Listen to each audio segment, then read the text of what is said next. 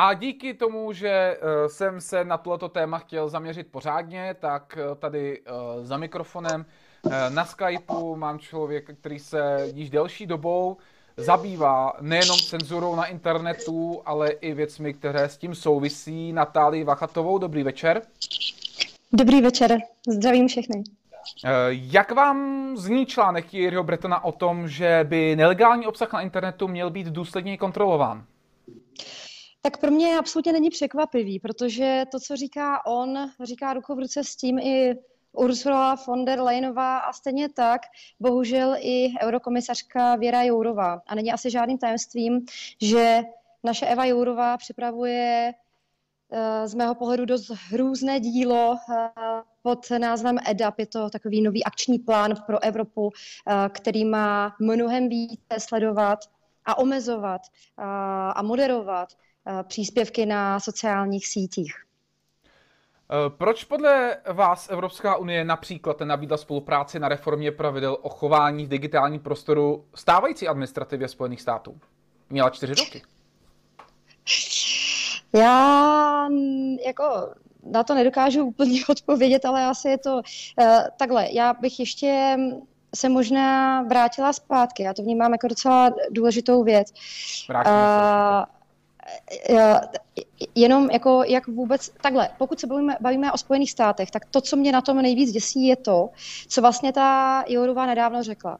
A to je, že ona plánuje vést rozhovory konkrétně se Spojenými státy na tom, jak, a teď já to budu jako citovat, já se tady někde najdu, já jsem tady měla přímo uh, tu definici, uh, jak by mohly globální standardy zlehčit nebo zkvalitnit fungování internetu tak, aby byl transparentnější a méně nebezpečný.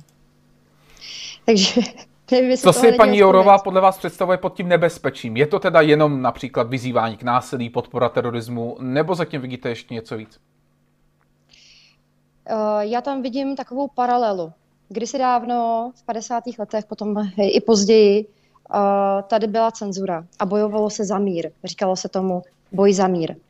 Dnes eh, paní Jourová změnila svoji dikci a akorát to přeměnovala za boj za demokracii. Eh, co se budeme říkat? Jako, jsou to absolutně jako totalitní totalitní praktiky. Ona to schouvává za to, že, eh, a to mě vlastně na tom děsí nejvíc, že je potřeba, abychom my jako uživatelé internetu a sociálních sítí dokázali v té záplavě, v tom moři nepřehledném rozlišit mezi fikcí a pravdou. A oni mají být ti, kteří nám vlastně na výběr nedají. Kteří nám vlastně jako sami budou dávat už jenom ten obsah, který oni budou považovat za pravdu. A k tomu budou využívat, uh, jako doposud už víme demagogy, už víme, v čem jako spočívá jejich nebezpečí, ale navíc teď přichází ten nový akční plán s takovou novinkou, že vlastně uh, jim dochází, že je potřeba kontrolovat kontrolory, a ti noví kontroloři mají být vlastně novináři tedy respektive novinářky, abych byla přesná, protože musíme být korektní. To opravdu jako novinářky.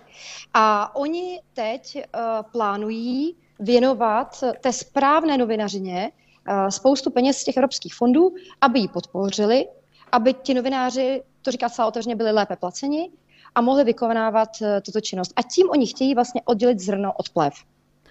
Tak...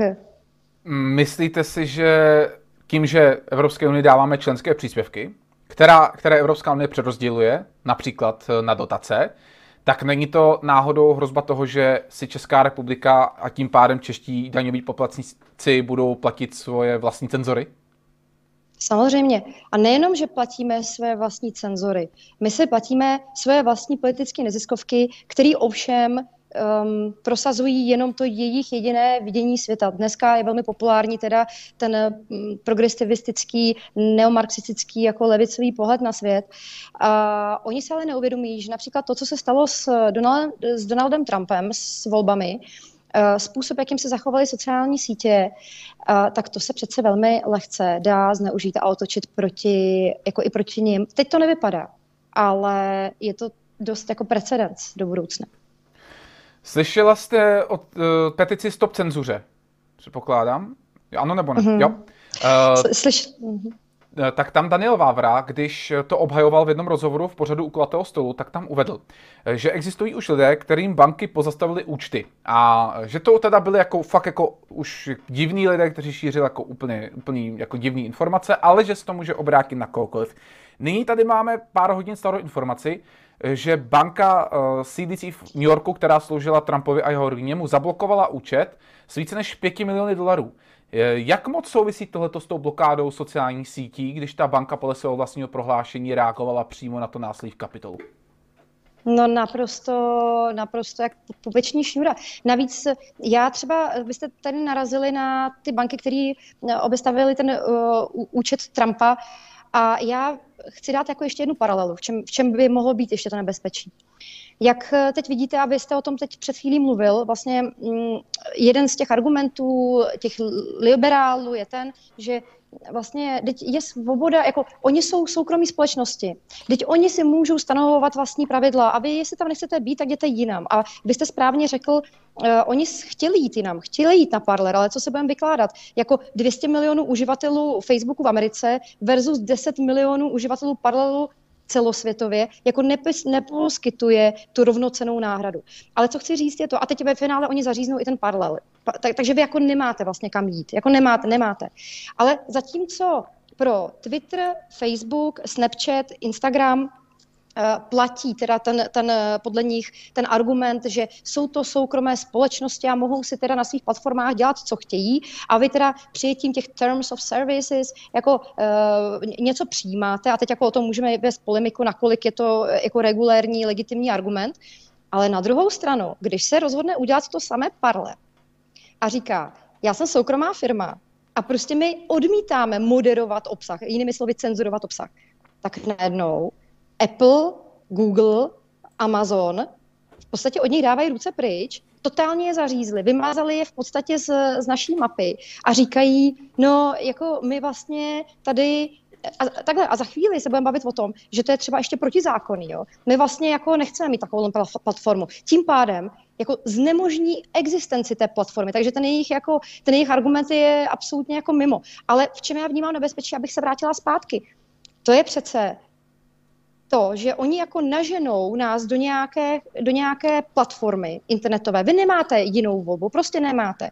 A teď si představte, a potom přesně udělají to, že vás zaříznou, obrazně řečeno. A teď si představte, že nám zakážou platby v hotovosti. A přikážou nám elektronické platby.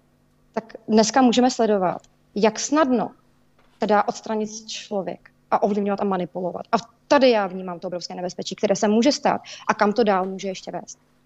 Takže veškeré tyhle ty kroky můžou být součástí obrovského cenzorního systému, který může mít za cíl vlastně zlikvidovat každou nepohodlnou osobu ve všech sférách společnosti? Takhle já to vnímám. Kaž, ano, každou nepohodlnou osobou. Dnes jsou to konzervativci pravicoví. Máte nějaké poslední informace, jak je na tom Parler teď? Momentálně? Uh, jsou nejrůznější zprávy. My jako známe tu posloupnost. Já bych ještě chtěla se trošku vrátit k tomu Trumpovi, protože to, co se stalo a pak navážu na ten parler, je jako neuvěřitelný. Ono, my, nebo jako spousta lidí už vnímá ten konec, kdy ho odstranili um, z, ze sociálních sítí, to znamená úřadujícího prezidenta Spojených států a ať si o něm myslíme cokoliv, ať s ním souhlasíme, nesouhlasíme, tak uh, on tady, ale jako je to i symbolický, oni nejenom odstranili jeho, oni odstranili všech 75 milionů lidí, kteří mu dali ten hlas, v podstatě znemožnili uh, říkat uh, ten, ten jejich jako názor. Ale oni s tím začali už v polovině října, to znamená nějakých 20 dnů před volbami. Uh, oni uh, uzavřeli účet New York Post, uh, tiskové mluvčí Bílého domu a pokud se nemýlim, tak ještě někoho z volebního Trumpova týmu uh, s tím, uh, že oni nazdíleli uh, nějaký jako zprávu z, z New York Postu, která vrhala špatný stín na uh, Bidenovu rodinu to vlastně jako všechno začalo. Potom začátkem listopadu začínají omezovat Trumpův účet a jeho, jeho příspěvky o volbách. V prosinci potom začíná cenzurovat, cenzurovat vůbec jako celkově už informace o, o, o volbách jako takový. Už to označují jako, že to je citlivý obsah a že se korespondenční hlasování těší jako velké oblibě, to jsme si všichni jako četli.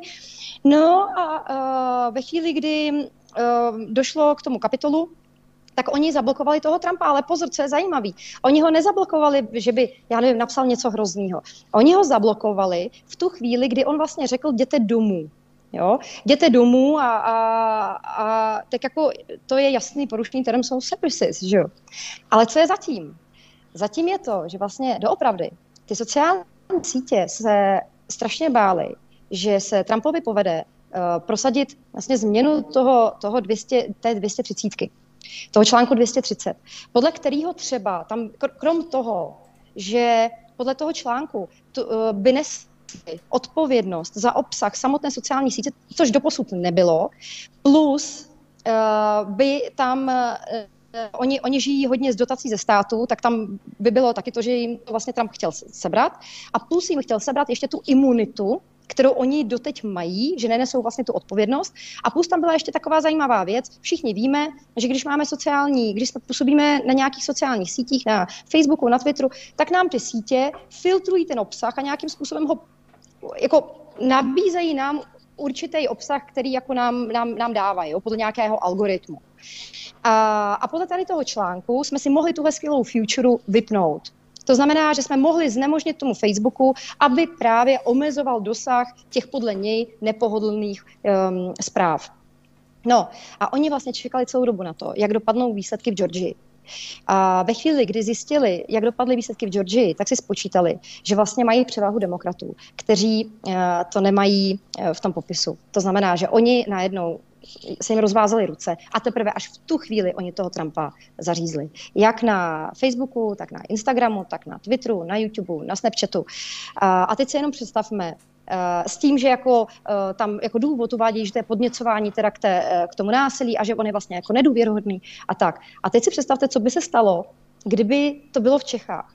Třeba jako servery manipulátoři nebo neovlivní uh, standardně. A teď si můžeme myslet o jakýmkoliv politikovi, a to je jedno, cokoliv, třeba Babišovi, cokoliv, můžeme ho nesnášet.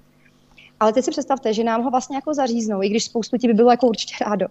Jenom proto, že nějaký manipulátor, který je napojený na spoustu dalších jako politických jako hráčů eh, na našem poli, Uh, oni by jako tohle vzali jako to, to, to, to stěžení, to gro a podle nějakých tady těch jako lidí teda nejvíc lže tady uh, Babiš nebo Akamura nebo Václav Klaus mladší a tak by řekli, hele, my jim to radši zasekneme, uh, než bychom to pouštěli dál, protože to prostě neodpovídá nějakým jako našim jako ideologiím. Ba co víc vám řeknu, kdyby se aspoň rozhodovali nějak jako objektivně, ale kdy ten Facebook, ten Zuckerberg v odůvodnění, proč vlastně toho, toho, toho Trumpa zakázali, eh, ve svém dopise říká, mě to teda taky vyděsilo, on tam vlastně má větu, jakože uh, my jsme nechávali mluvit jako toho Trumpa celou dobu a dělali jsme to proto, že věříme, že veřejnost má právo na co nejširší jako přístup k politickým uh, projevům, dokonce i k těm kontroverzním. Takže oni jako vlastně v tom dopise přiznávají. My jsme ho dávno už jako vlastně chtěli skrýt, ale ano. jako furt jsme si jako říkali, že by to jako mělo být a oni se opravdu uh, otevřeně hlásí vlastně k tomu levičáství. No a tak ten uh, Trump šel na parler.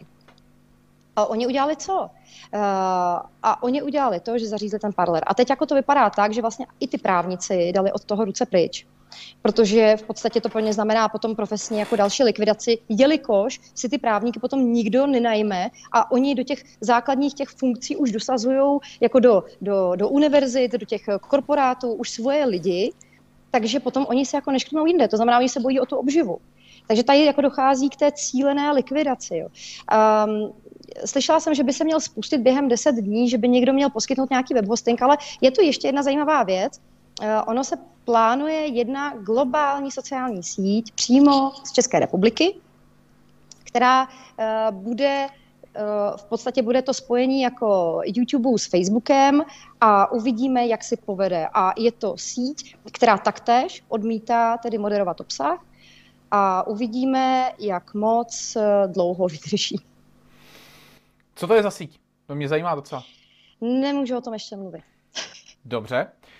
tak se zkusíme vrátit k tomu, jak jste mluvila o těch právnicích, protože to mě taky zaujalo, kdy vlastně zakladatel Mace řekl, že i právníci se od ní odvrací, protože se bojí o svoji budoucnost, protože tady narážíme na nechvalný fenomen, kterému se říká cancel culture, ten fenomen dokonce skritizoval i slavný britský komik Ricky Gervais, jenž to nazval jakýmsi novým druhem fašismu a no. má vliv rozhodně na společnost. A Parler vlastně je v podstatě, dá se říct, objekt celého toho marazmu cancel culture. Ale my tady máme ještě jednu sociální síť, sociální síť GAP, jenomže ta už teď je na blacklistu uh, prodejen uh, aplikací.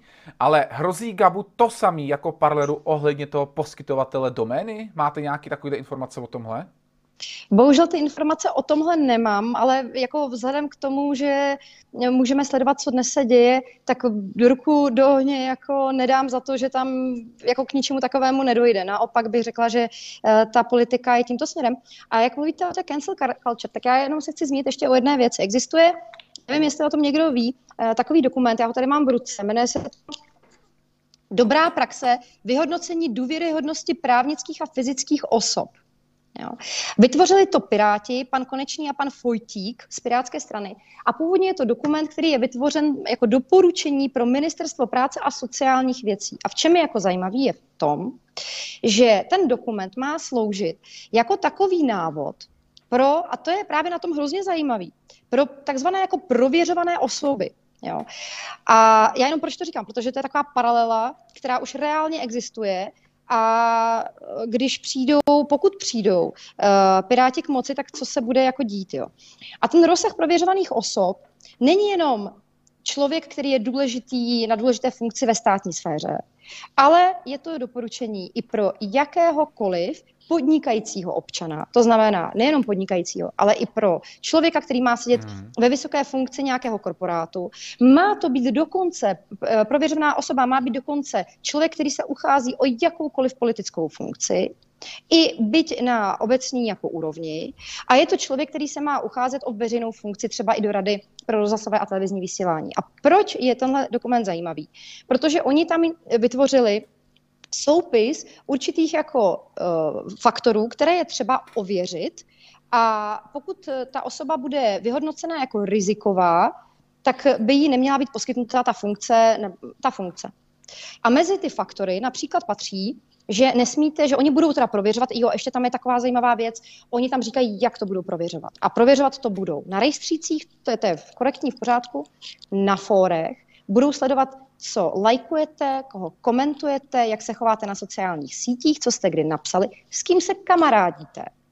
Jestli náhodou nemáte nějakou vazbu na nedůvěryhodnou osobu, jestli náhodou nezdílíte dezinformační weby, protože to je rizikový faktor, a jestli nemáte projevy extremismu. A jak víme, tak dneska sice oficiálně ta cenzura neexistuje, všichni stváříme, že není, ale doopravdy tady jako vlastně je a nejenom, že je cenzura, ale je taková jako docela i autocenzura, kdy vlastně se jako říká, že, eh, nebo jako takhle, pravda se vlastně nehledá. Pravda už dávno je a pokud máte nějaký jako náhodou jiný názor, tak jste takový virus v tom systému, je potřeba vás neškodnit, onálepkovat. Okamžitě jste jako zlý, ošklivý člověk, který nechce pomáhat a jste dán do ústraní. Takže uh, projevy extremismu, sdílení dezinformačních portálů, vazba na nedůvěryhodné osoby a nesmíte já nevím, tak tady jako dobře, ten zbytek je takový jako už jako v pořádku, jo, že nemáte někde figurovat v závažných kauzách.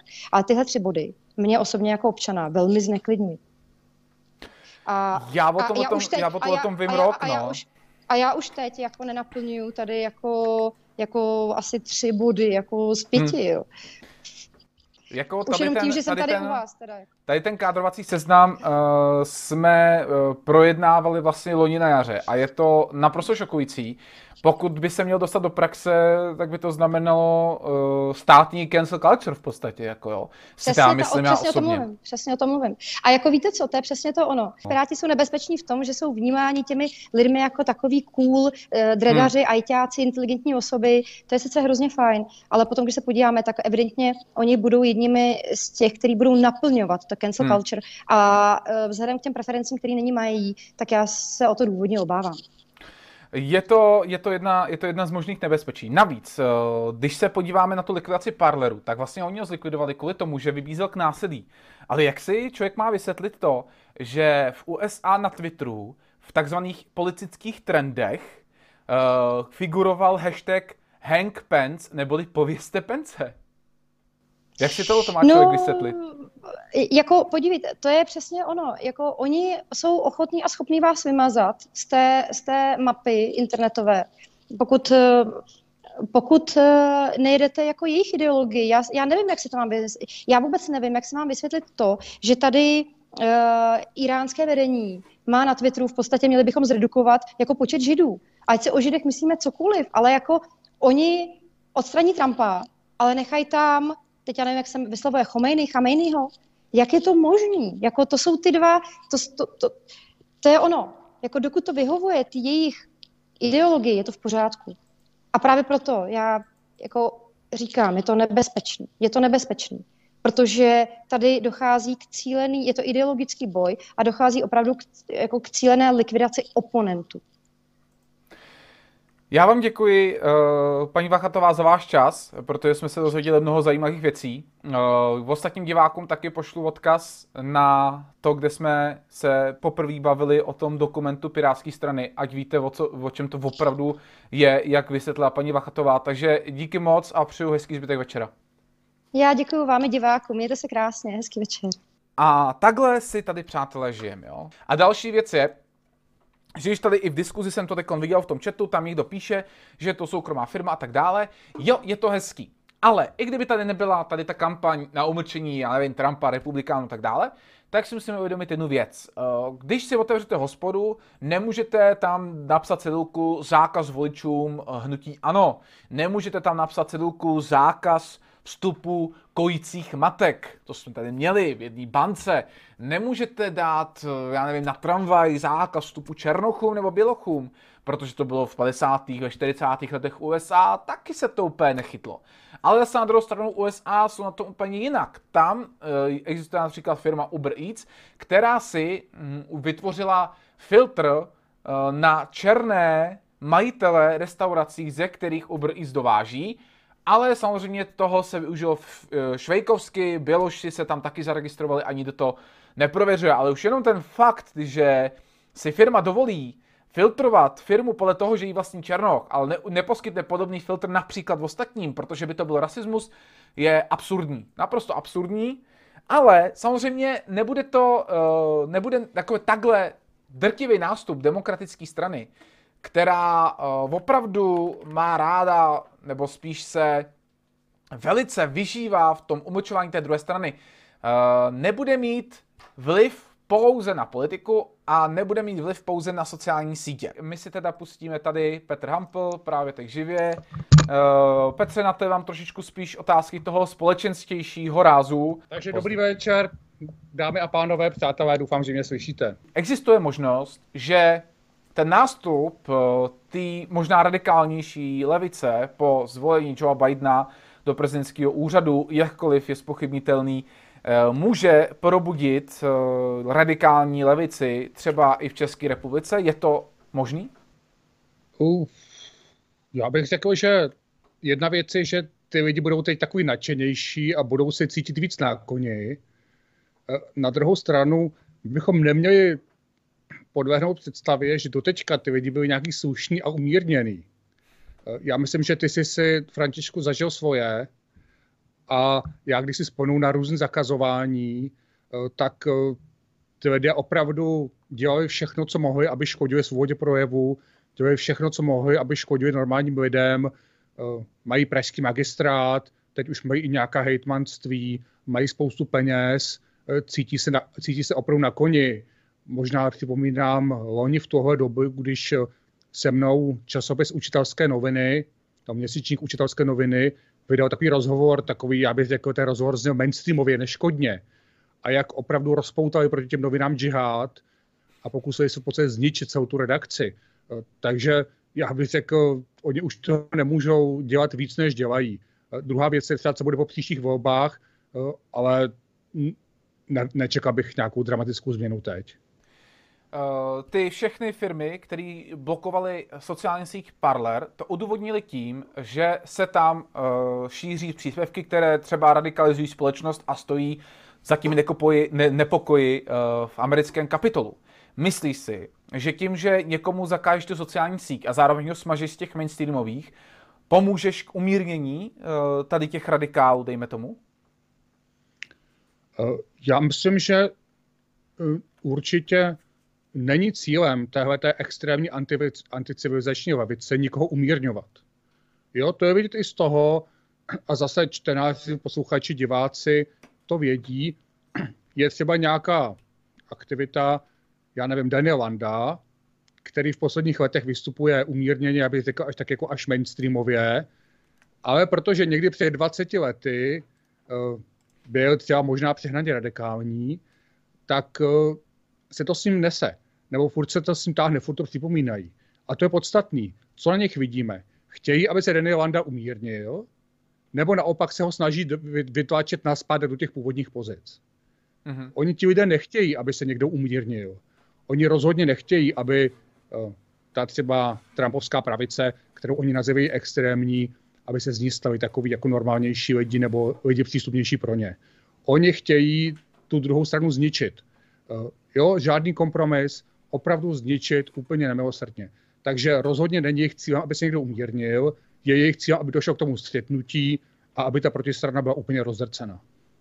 To znamená, že existuje pravděpodobnost toho, že ti, co například stojí za umlčováním určitých lidí a určitých názorů, chtějí společnost, která je utlačovaná, radikalizovat na takovou úroveň, aby mohla být ještě více zdiskreditována, což je například jeden z druhů, jak utlačit tady ty lidi? Že tím, že je zdiskreditují a tím pádem řeknou, vy jste extremisti a umlčejí úplně? No, to, co já čekám, není jenom tahle diskreditace, které už došlo.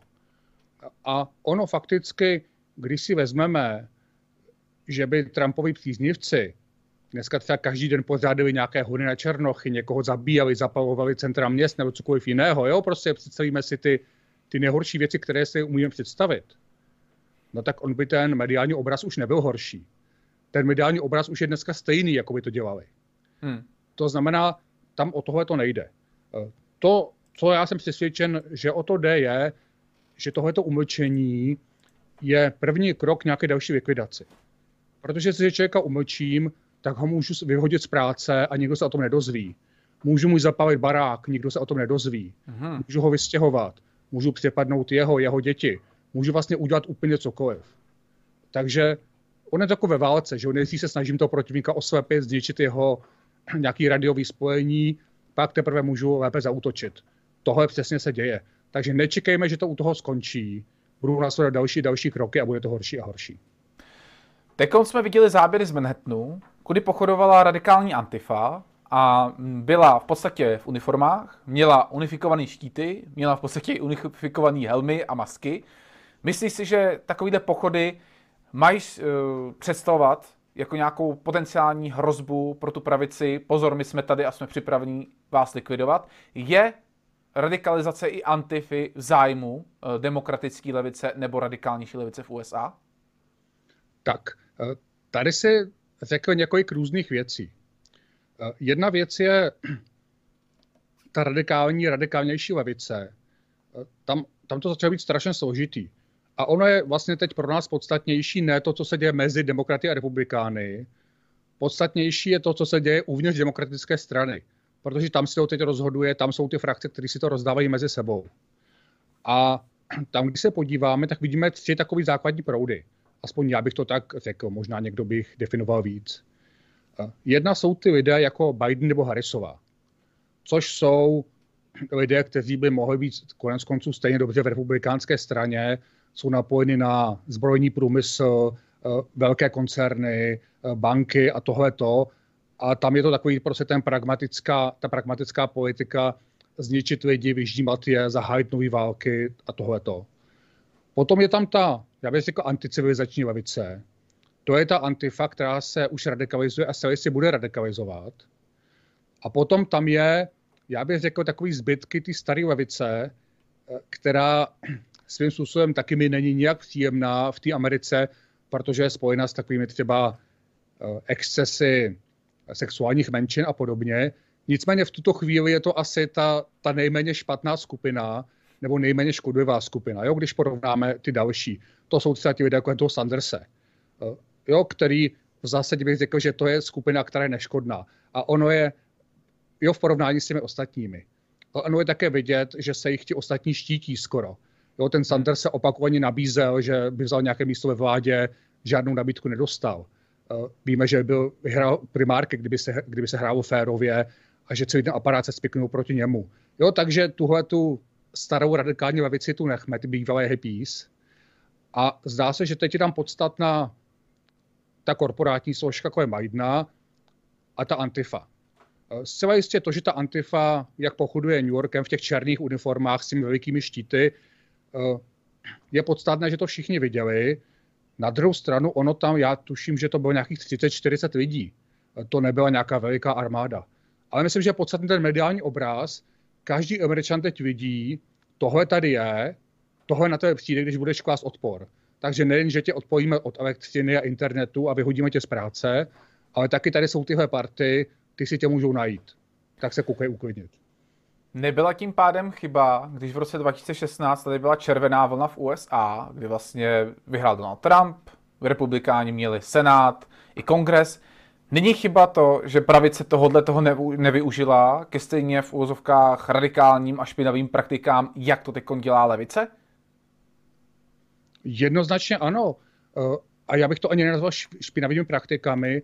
Tam nešlo o to někoho zastrašovat, ale skutečně Trump byl v té pozici, že mohl rozbít ty high-tech firmy, eh, mohl je dokonce i případně zárodnit nebo něco takového, mohl velice zatlačit na banky, eh, mohl úplně změnit sociální politiku, mohl se došlápnout na Soroše, měl úplně vyměnit vedení armády a všech těch bezpečnostních sil, což pro mě doteďka nepochopitelné, když zjistil, že FBI proti němu vede operace, že tam neudělal totální čistku.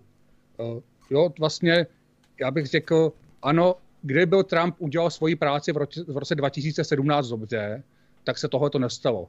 Svým způsobem, já vím, že to zní krutě, ale skoro bych řekl, že si to zasloužil svou měkost. A zaslouží si to jeho voliči? Měli dělat uh, něco jiného, nebo jich mělo jít k volbám víc, nebo se měli víc snažit o to podporovat třeba Trumpa v tom boji pro, e, za spochybnění těch voleb? No, tohle je, tohle je obtížný, protože v roce 2016 dali Trumpovi jasný, jasný mandát postavit zeď na hranici s Mexikem, rozbít neziskovky, stáhnout armádu z Afganistánu, stáhnout armádu z Iráku a udělat další věci. Donald Trump toho, ten mandát v podstatě nevyužil. Žádná z těch velkých věcí, která se měla stát, se nestala. Jedinou věc ze svých volebních slibů, kterou splnil, je snížení daní. Což by bylo asi udělal každý republikánský kandidát, i nějaký třeba Bush nebo něco takového. To všechno ostatní zůstalo ležet a buď se to nestalo vůbec, nebo se z toho stal malý kousek. A ono je to na, tě, na chování těch voličů vidět. Pracující bílá, nebo bílá pracující třída, taková ta dělnická, lidé se spíše s podpůrnými platy, která v roce 2016 byla takovou tou klíčovou skupinou, která Trumpa vytáhla nahoru, ta tentokrát zůstala sedět doma. Kdyby dostal ty miliony dělnických hlasů v Michiganu a jinde, tak by měl takový náskok, že by to žádný podvod eh, nemohl otočit. Takže svým způsobem voliči udělali to, co možná se tak jako od nich dalo čekat, hlasovali nohama. Ale druhá věc je, že teď to bude dopad i na ně. Protože nedělejme si iluze, to, co teď začíná nahoře, to půjde níž a níž, najdou se spousty hajzlíků na, na různých místech, začne se vyhazovat z práce. A ještě k tomu řeknu jednu poznámku. My takovéhle revoluce a převraty známe z dějin docela často. To není nic tak výjimečného, to není jenom ta jedna velká říjnová revoluce. Konec konců tady v Čechách jsme to měli, nebo v České republice jsme to měli ve 48. roce, taky tak. Ale tyhle ty převraty mývají takové, takové dvě komponenty, bych řekl. Jedna věc je brutální likvidace odpůrců, a druhá věc je, že se, že se, ten, že se ta nová vláda snaží, aby se masám žilo dobře. Jo, takže přidá dělníkům, zlikviduje odpůrce. Jo, zničí kulaky, a obyčejným lidem na venkově něco přidá, aby se měli dobře. Jo, prostě je to, snaží se to takové vyvažovat. To, co je teď v Americe, je zvláštní tím, že to sleduje politiku ano, brutálně zničíme odpůrce, ale obyčejní lidé se budou mít ještě hůř než předtím. Patrně máš na mysli třeba chystanou zelenou politiku a podobný. Jednak tu zelenou politiku a jednak Biden už znovu ohlásil návrat globalizace, to znamená rušení dělnických míst, rušení fabrik a přesun výroby do Číny, že teď toho bude mnohem víc. To znamená, že miliony lidí pravděpodobně přijdou o práci, možná desítky milionů. Myslíš, že Trump uh, měl mandát a moc na to udělat to, co si mu vytkl, že neudělal? Jednoznačně. Měl i mandát, hmm. i moc, ale hmm. já bych řekl, že mu chyběly dvě věci. Chyběly mu lidi. Nedokázal najít experty, který by mohl posadit na ty ministerstva, do hmm. těch úřadů jako ty nucený správce. A já dneska zpětně, když vidím Trumpa, tak já teprve teď rozumím těm komunistům, jak měli ty svoje dělnické ředitele. Jak tam radši prostě poslali toho člověka se dvěma třídama základní školy, než by tam nechali toho předchozího experta. Hmm. Jo, možná, že Trump, kdyby posadil traktoristů do vedení uh, Environmental Protection Agency, že by tam způsobil méně škody než uh, nějaký člověk s celoživotní praxí. Nevím. Jo, ale prostě jedna věc je neměl odborníky a druhá věc je, Trump je obchodník. Trump není bojovník, Trump není revolucionář. A hmm. ono se to nakonec projevilo, on se snažil být hodný, on se snažil dohodnout se, věřil, že ta druhá strana bude taky docela slušná. To bylo vidět i konec konců k těm volbám. Tam už dlouho dopředu byly indikace, že se chystá velký volební podvod a on opravdu asi do poslední chvíle věřil, že to ta druhá strana neudělá, že bude tak čestná. Takhle zpětně to vypadá nesmírně naivně. Myslíš si, že eh, i lidé kolem Trumpa to třeba dělali částečně schválně? Někteří, například mě napadá pan Flynn, a to, že tajil aféru rodiny Bidenů s vazbami na tu Ukrajinu a čínský peníze? Tak to bude asi omyl, to asi nebude Flynn, to bude asi někdo ne, jiný. To, to, ne? někdo jiný, někdo jiný, nějaký jeho generální Bar, Bar, uh, generální prokurátor. Jo, ano. jo, jo, Bar, Bar, William Bar, ano. Ano, ano, Bar. Uh, rozhodně ano, ono se totiž, a zase to bychom se vrátili do roku 2017. Ten první bílý dům, který tehdy Trump sestavil, byl smíšený. Byli to ti jeho původní revolucionáři, jako třeba Steve Bannon nebo ten Michael Flynn, kterého si zmínil. A vedle nich tam nasadil takové ty zkušené konzervativce z Bushovy éry. A doufal, že se tak jako nějak dohodnou, že ti jedni budou dávat asi tu energii, druzí dají hmm. zkušenost a znalost a že to bude úžasně vyrovnaný tým. Jenže ono to jako zavřít do krabice kobry a krávíky. Jo, po nějakých třech měsících už tam z těch revolucionářů nebyl ani jeden. Všechno ovládli ti, uh, ti solidní konzervativci, takzvaní z Bushovy éry, konec konců včetně viceprezidenta Pence, kteří potom toho Trumpa podráželi, jak mohli, tlačili ho do těch umírněných postojů, neumožnili mu dělat takovou politiku, k jaké měl lidový mandát. Myslíš si, že když někdo hovoří o takzvaném deep state, mohlo by se vlastně použít synonymum staré politické struktury USA? Nebo je to něco jiného? Já si myslím, že to je ono.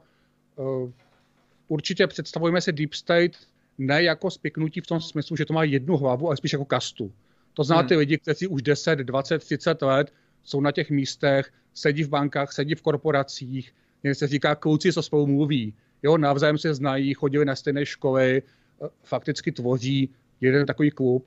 A tady, když o tom mluvíme, je velice podstatné, že takovou součástí to, struktury, které my dneska říkáme Deep State, eh, je taky Trumpův zeď, eh, ten Kušnír, nebo jak má možná komolím to jméno, který postupně vlastně tam ovládl celý Bílý dům. Svým způsobem si myslím, že tohle byla ta, ta Trump, to Trumpovo slabé místo, protože právě tenhle ten hajzlík, když to tak řeknu, byl ten, kdo vyštípal ty revolucionáře a kdo určoval tenhle ten kurz, který sice vypadal dobře, ale ono to není jenom v těch volbách, že ono už před dvěma lety, když republikáni ztratili kongres, hmm. se to projevilo, že opouštějí těch původní voliči nebo původní Trumpovi voliči. Hmm. No ale že tenhle ten jeho zeď, že to byla ta jeho slabá stránka.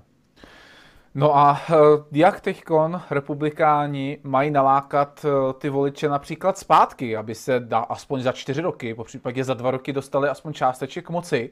Eh, mají třeba nominovat někoho z Trumpova okolí, někoho z Trumpovy rodiny, či pokud nedojde k, ke zpětnému impeachmentu samotného Trumpa za čtyři roky znova?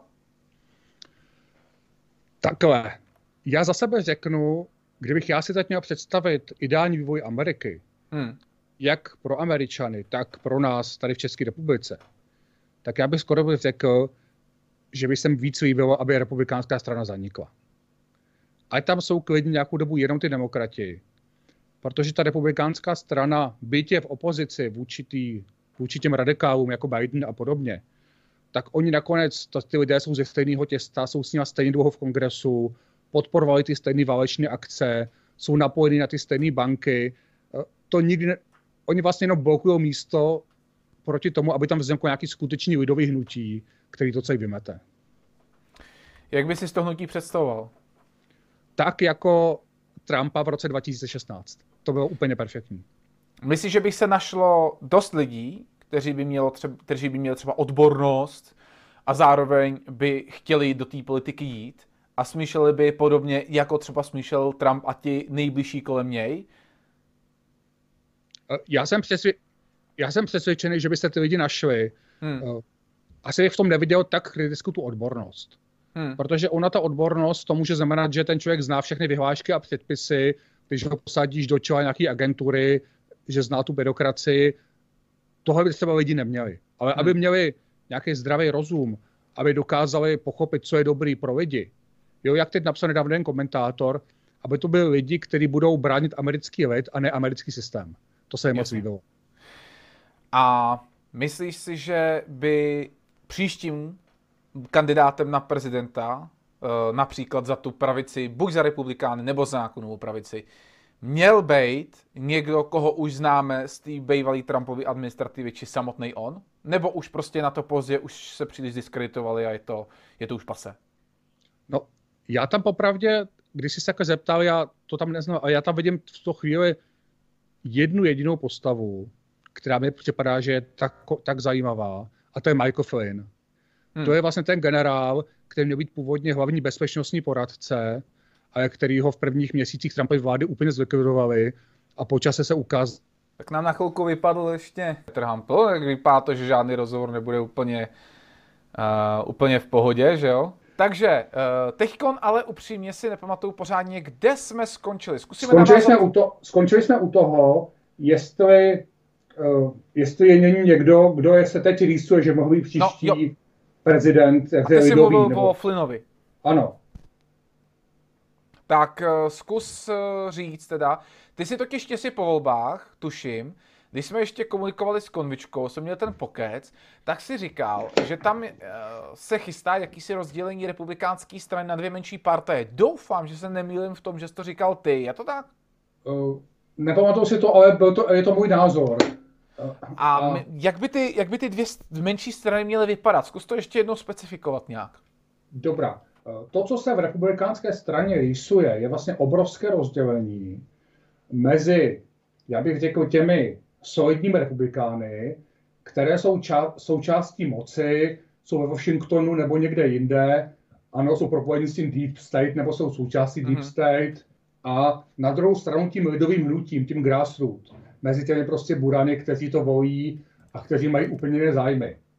Jasně. A ono, když se podíváme na výzkumy, tak ona každá z těch, z těch par fakticky prosazuje něco jiného.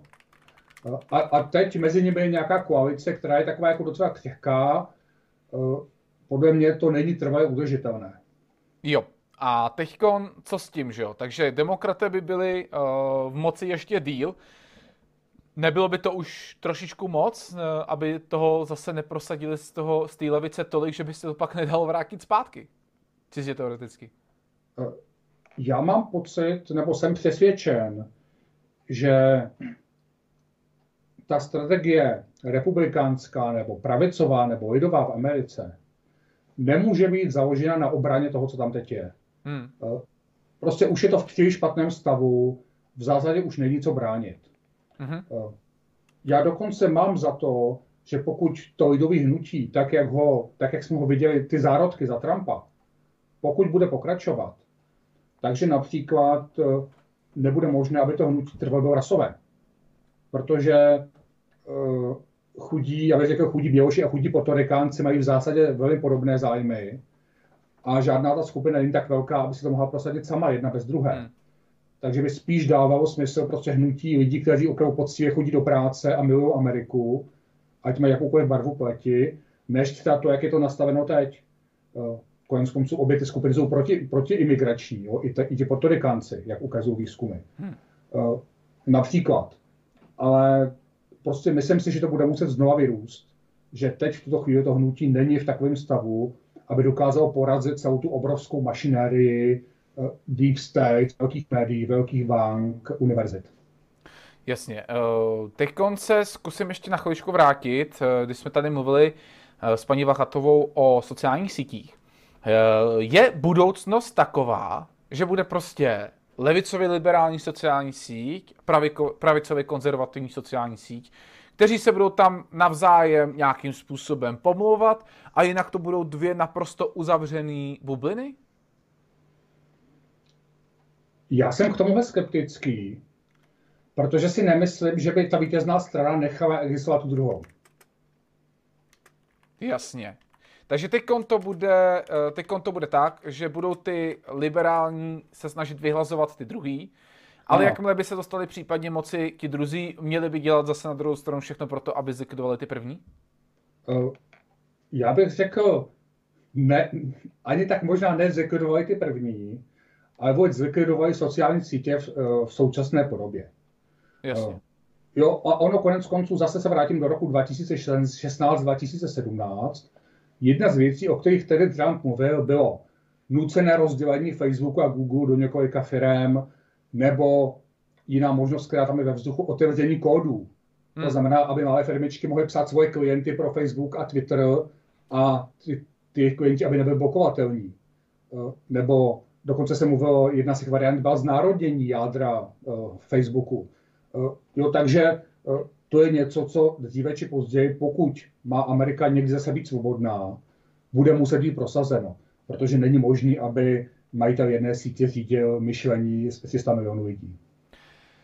Jak se může tohleto všechno přímo dotknout nás všech tady v Evropě nebo kdekoliv jinde mimo Ameriku? Eh, no, takhle. Eh, v některých zemích se to může dotknout tak, že na ně začnou napadat bomby. A to může být Venezuela, to mohou být eh, nějaké státy v Ázii, to můžou být státy, bojím se, sousedící s Ruskem, jo, kde hmm. se budou vytvářet nová ohniska konfliktu. Eh, to my naštěstí takhle nemáme. Druhá věc, nečekejme u nás příliš velkou změnu, protože americké velvyslanectví v Praze bylo po celé ty čtyři roky fakticky řízeno Obamovci. Hmm. Jo, Trump tady, byť poslal jsem svého velvyslance pana Kinga, tak nikdy reálně nepřevzal moc. To velvyslanectví celou dobu tady financovalo Sorosovské skupiny a gay pridey a všechny tyhle ty věci. Víme takže, ano. A takže ono to bude pokračovat, eh, jak, jako, by se, jako by se nic nezměnilo. Nicméně to, že poroste agresivita, to je jasný. To, že eh, se budou snažit, eh, řekněme, nám tu agendu svoji tlačit víc a víc, to je taky jasný. Eh, bude to samozřejmě obrovský povzbuzení eh, pro ty, jak si říkal, ty místní radikály. Myslím, že v daleko horší situaci bude Maďarsko, který teď asi bude pod velikým tlakem. Hmm. A myslím, že ještě horší situace bude v Polsku, protože, eh, jak to říct, současná polská vláda má většinu, ale ta většina je křehká volby vyhrává Jasně. tak jako o 1-2%. A Polsko je totálně závislý na Americe. Jo? To je takový ten americký spojenec, který všechno přebírá. Takže když eh, ty Američané teď začnou pomáhat těm polským pirátům, tak tam se můžou poměry změnit dost rychle a dost výrazně. A poslední otázka, co mi tak napadá, eh, je občan. Zkusíme to tak, že ten občan nemá žádný kanál na YouTube, na jeho nemá žádné stránky, má jenom svůj soukromý profil na Facebooku, který mu třeba blokovan, tak mu hrozí smazání, eh, dáme mu nadává nějaký antifák, jenom za nějaký komentář někde pod nějakým médiem do nácku. Co ten člověk má dělat, aby zároveň nebyl on za toho zlýho, ale aby se zároveň tomuhle ubránil? Existuje nějaký recept na tohle? Já bych řekl, možná nechodit na to sociální síť a bavit se s lidmi osobně. Tak tohle to je rada Petr Hampel, našeho druhého večerního hosta. Petře, ještě jednou děkuji za tvůj čas. Díky, že jsi zúčastnil našeho streamu a někdy zase příště. Tak jo, díky, díky Franto, díky posluchači, diváci. Ahoj. Ahoj. Tak, to byl Petr Hampl, eh, přátelé. Eh, takže hned další je pan Martin Juriš, takže ahoj. Čau, Franto, jak se máš?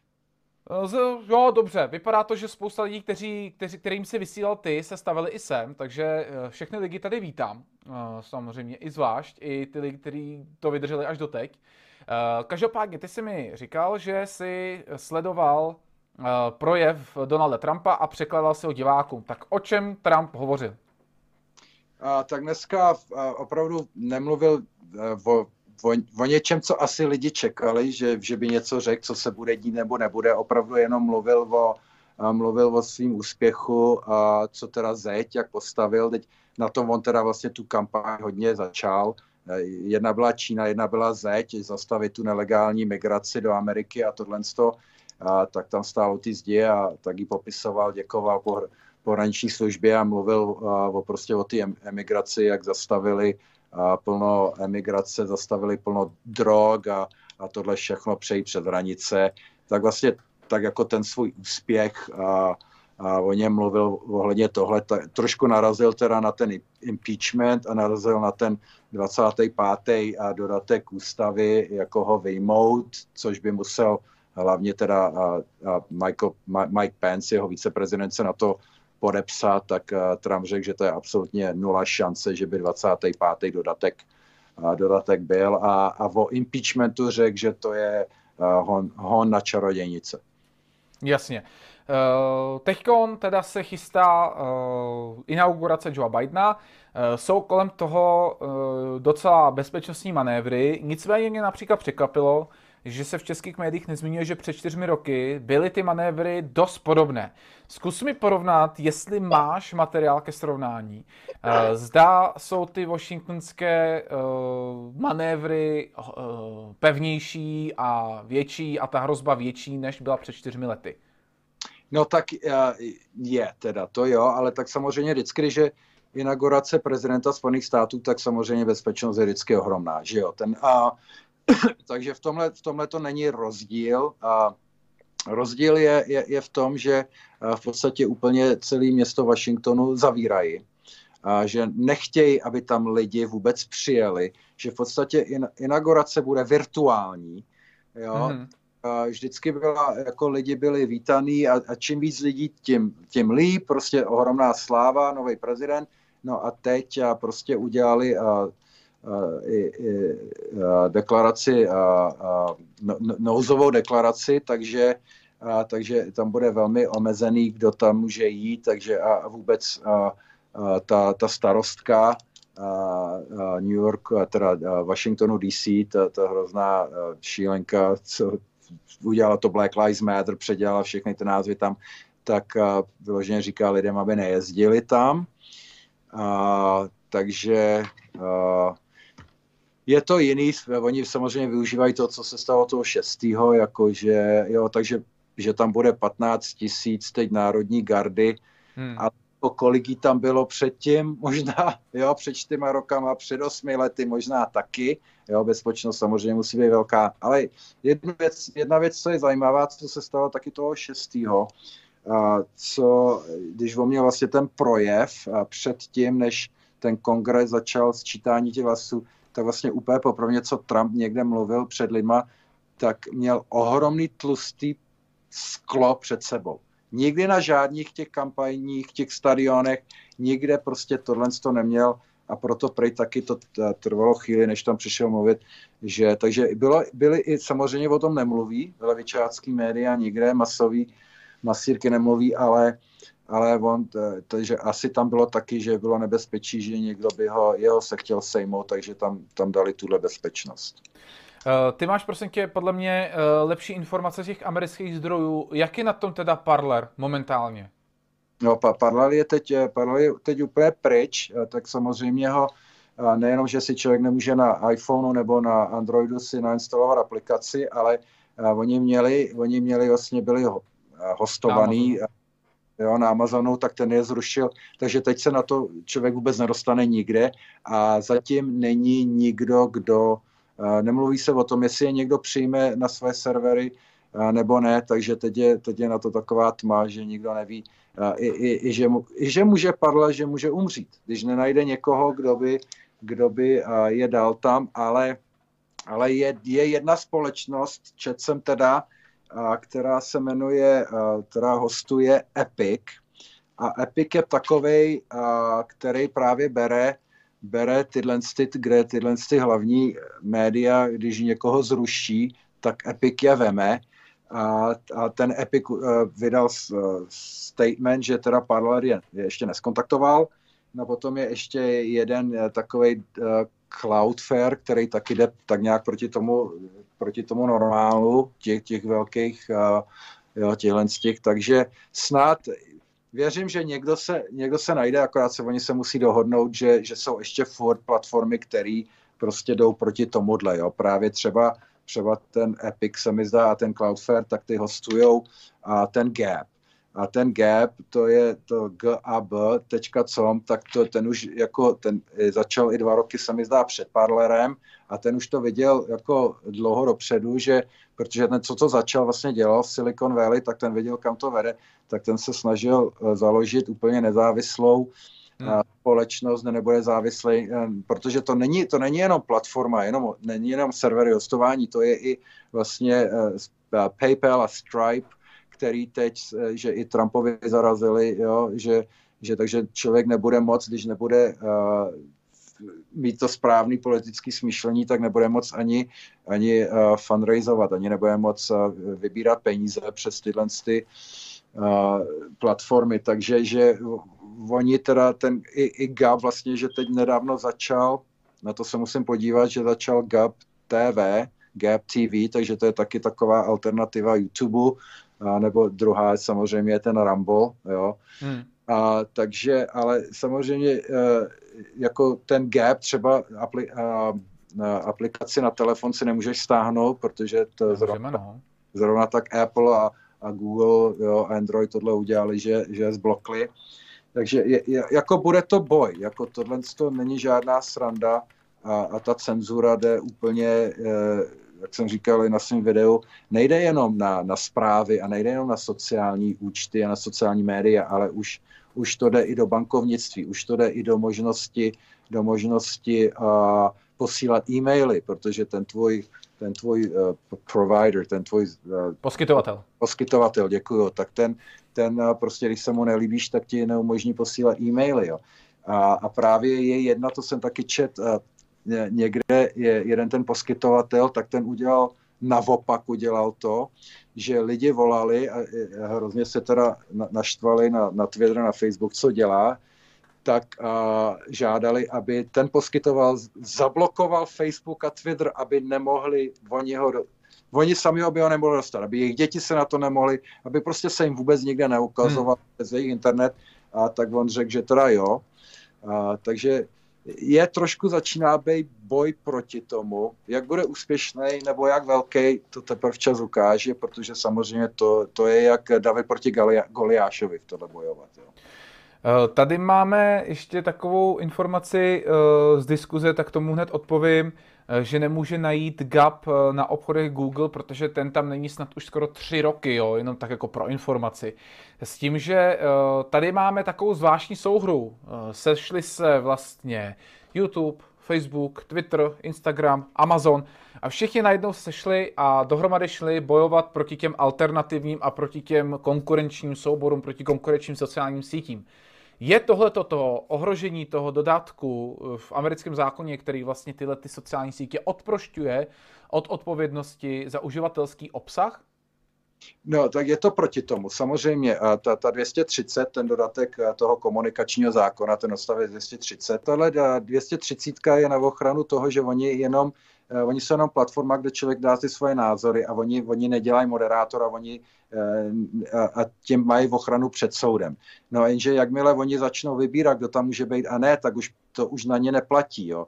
Takže potom, potom oni můžou, by mohli být souzený. Takže samozřejmě oni o tohle hrozně bojují, takže oni, oni mají uh, to nejlepší z obou světů, jo, a ten problém je, že, ale je to jako se vším, tak máš zákon, ale potom potřebuješ někoho, kdo ten zákon uh, jo, podpoří a, a, a kdo, uh, kdo ho enforcuje, no, kdo prostě zatím půjde.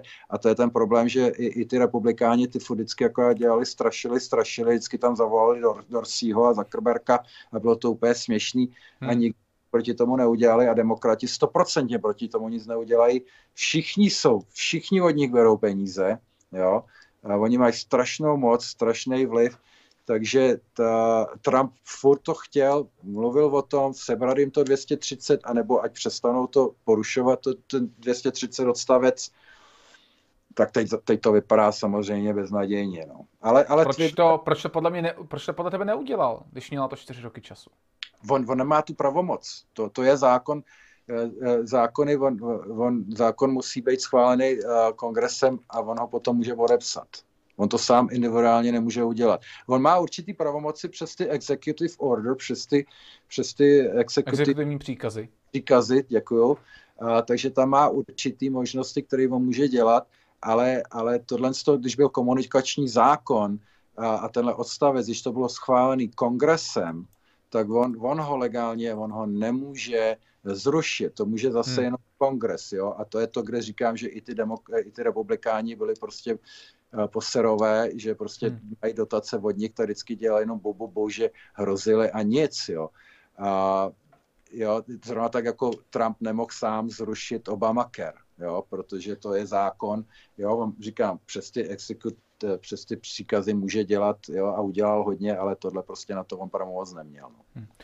Eh, my jsme se od voleb až do teď, eh, do doby pár dní před inaugurací, dozvídali spoustu zpráv, které byly takzvaně zaručený. Dám pár příkladů. První zpráva byla o jakýmsi očipování těch volebních lístků, pak tam byla zpráva o zatýkání Německu, teď vlastně ten samý bývalý generál, to tuším byl, který rozšiřoval tu zprávu o zatýkání Německu, tak rozšiřoval i zprávu o tom, že notebook, který byl ukraden Pelosiovi asistentce, ukradl za antifáka převlečený agent republikánů. Nej, nej, nejsou to ty kampaně o informacích, které se nakonec nepotvrdily, či dokonce vyvrátil nakonec i škodlivý pro republikány, když se to takhle masivně šíří a lidi tomu věří? No samozřejmě, uh, ono taky hodně, hodně těchto desinformací který údajně vycházejí z pravice, vycházejí z levice. Jo, nebo dokonce, dokonce i přišla, byla jedna taková ohledně vole, přišla z Iránu. Jo, a snažilo se to vrhnout na ty Proud Boys, že vyhrožovali někde, když nebudete volit pro Trumpa, vyhrožovali demokratům, když nebudete volit pro Trumpa, tak my vás uděláme různé věci a to, to přišlo absolutně z Iránu, pak bylo dokázaný.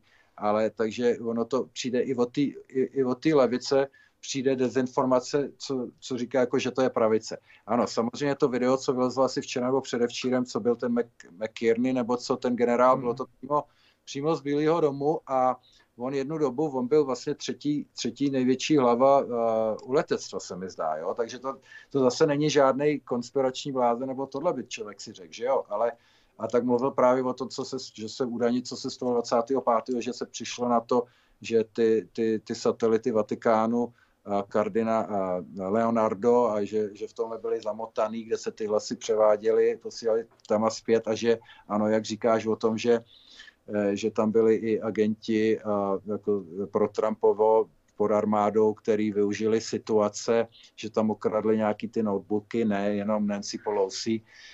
Jako ten notebook byl uh, ukradený, to oni i Nancy Pelosi přiznali. No. Jo ale jako jestli to byl jenom nějaký notebook, na kterým nic není, že to bylo jenom na prezentace, kdo ví, jestli to je pravda, kdo ví, jako jo, to opravdu a říkám, jestli už nevěřit ani někomu takovýhlemu, jo, tak, tak to už potom jsme hodně v, v průšvihu, když jako kde potom získat nějaké informace, jo, kde z Billyho domu takovýhle, který je, je vlastně a, lieutenant, lieutenant, generál, co to je, lieutenant, lieutenant generál, no to je jedno. Takže dost vysoká šarba, že jo, takže který o hodně věcech ví. A nevím, na to opravdu, bylo by to, jako přál bych si, aby to tak bylo, že opravdu teda to tam vzali, aby měli důkazy nějaký proti vlasti zradě Nancy Pelosi nebo to, protože, ale jo, těžko říct, ale samozřejmě dezinformace, které jsou špatné, ne, neprospívají. Ano, jsou, jsou věci, které i vylezou od lidi hodně často skočí na ty sociální sítě a něco tam dají, co si myslí a, a pak, a, pak se to, jo, každý to přeposílá dál a pak je to nesmysl tak to nepomáhá. Jenže ten, jenže ten problém je, že ono na, na druhé straně se to samozřejmě děje úplně daleko víc a otevřeně, ale tam se to všechno potom kraje, to, těma, ty média všechno to kryjou. No. A myslíš si teda, eh, že by Donald Trump v případě, že by nedošlo k tomu zpětnému impeachmentu, eh, že by se v úvozovkách odvážil kandidovat znova za čtyři roky? Nebo někdo z jeho okolí? Tak jako, jestli Trump opravdu něco neudělá do toho 20., což samozřejmě nevypadá dobře, jo, že by ještě něco udělal, ale um, tak já si myslím, že on za ty čtyři roky asi opravdu by kandidoval znova. A s tím impeachmentem to není tak jednoduchý. Uh, oni uh, za prvý to legálně nestihnou, jo, uh, do toho 20.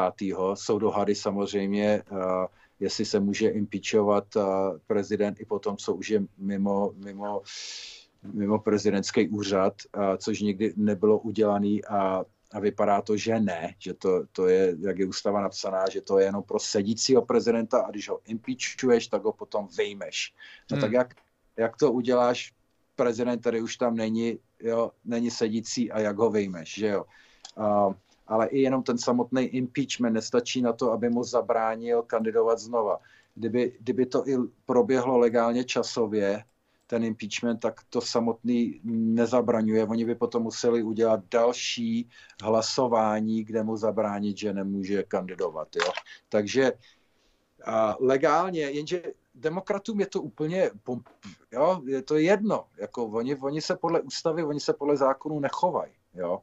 E, tohle všechno, co dělají vůbec, takže ale zabránit legálně mu pochybu silně, že by nějak mohli, no tak oni samozřejmě se snaží, budou snažit i po tom, co, co odejde, tak oni se ho budou snažit soudit.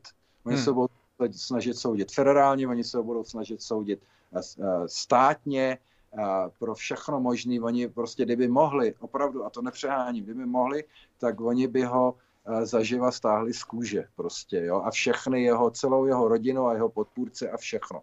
Takže uh, oni tohle se budou dělat, snažit udělat cokoliv, jenže on, on, on i, i, i kdyby kandidoval, tak současný systém, který existuje, tak on by nemohl vyhrát.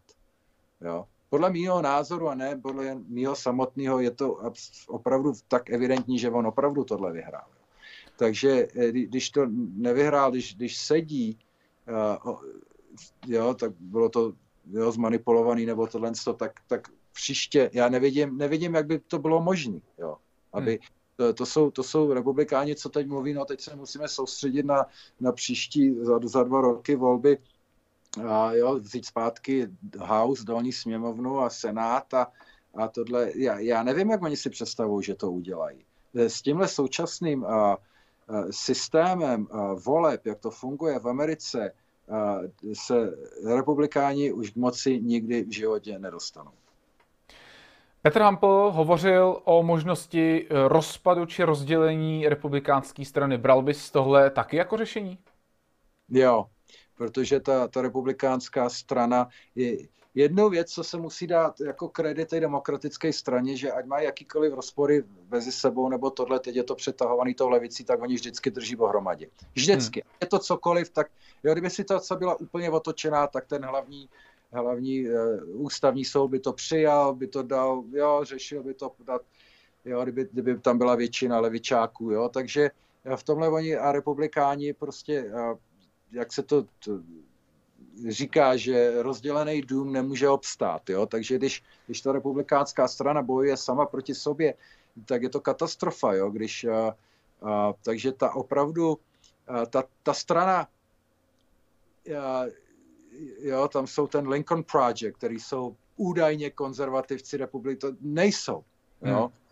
který ještě teď, který ještě teď vydali, vydali zprávu, že chtějí jít oni ještě úplně dělat to sami, co levice, že chtějí po všech, co Trumpa podporovali, jo, jim zničit životy. Takže toto zapoví absolutně v, v protikladu s konzervatismem. Jo. Takže ta republikánská strana opravdu se může rozpadnout. Tam může úplně, buď se může úplně rozpadnout, zrovna tak teď byla, než přišla republikánská strana, tak byla ta, ta Whig Party, ta Whig strana, která úplně odešla a přišla republikánská. Takže tam může úplně zničit, nebo i Trump úplně přebere a tyhle ty všechny, tyhle, co, co byly proti Trumpovi, odsaď budou vyházený.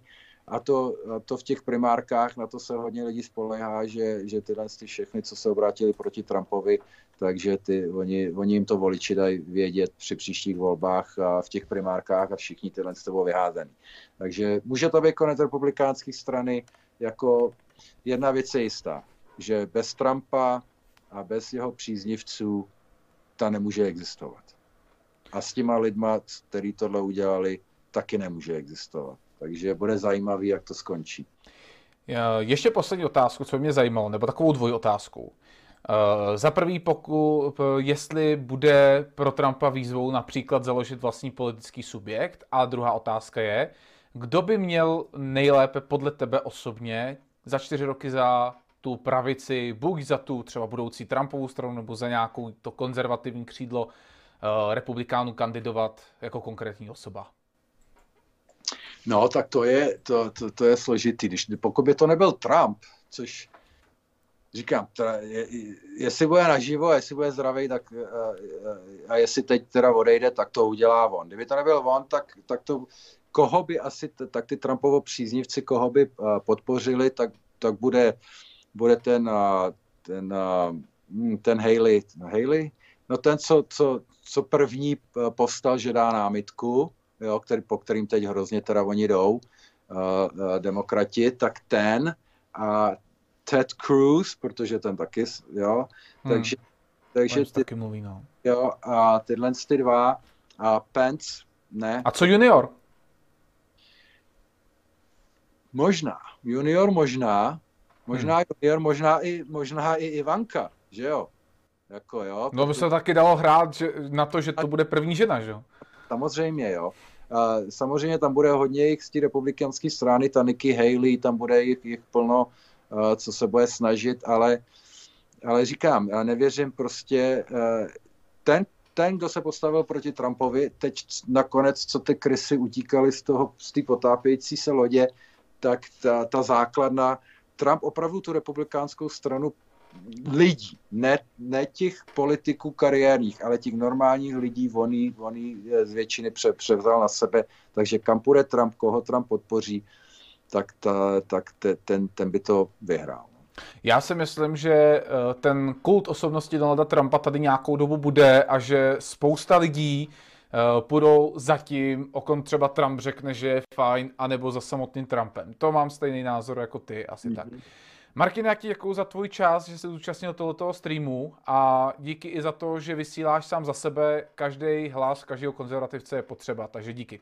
Hele, díky moc, Franto, a buďme v kontaktu. Hele, díky za co děláš, taky potřebujeme takových lidí plno, hlavně teď, co se všechno bude dít. Tak, tak díky moc. Ahoj. Hele, čau.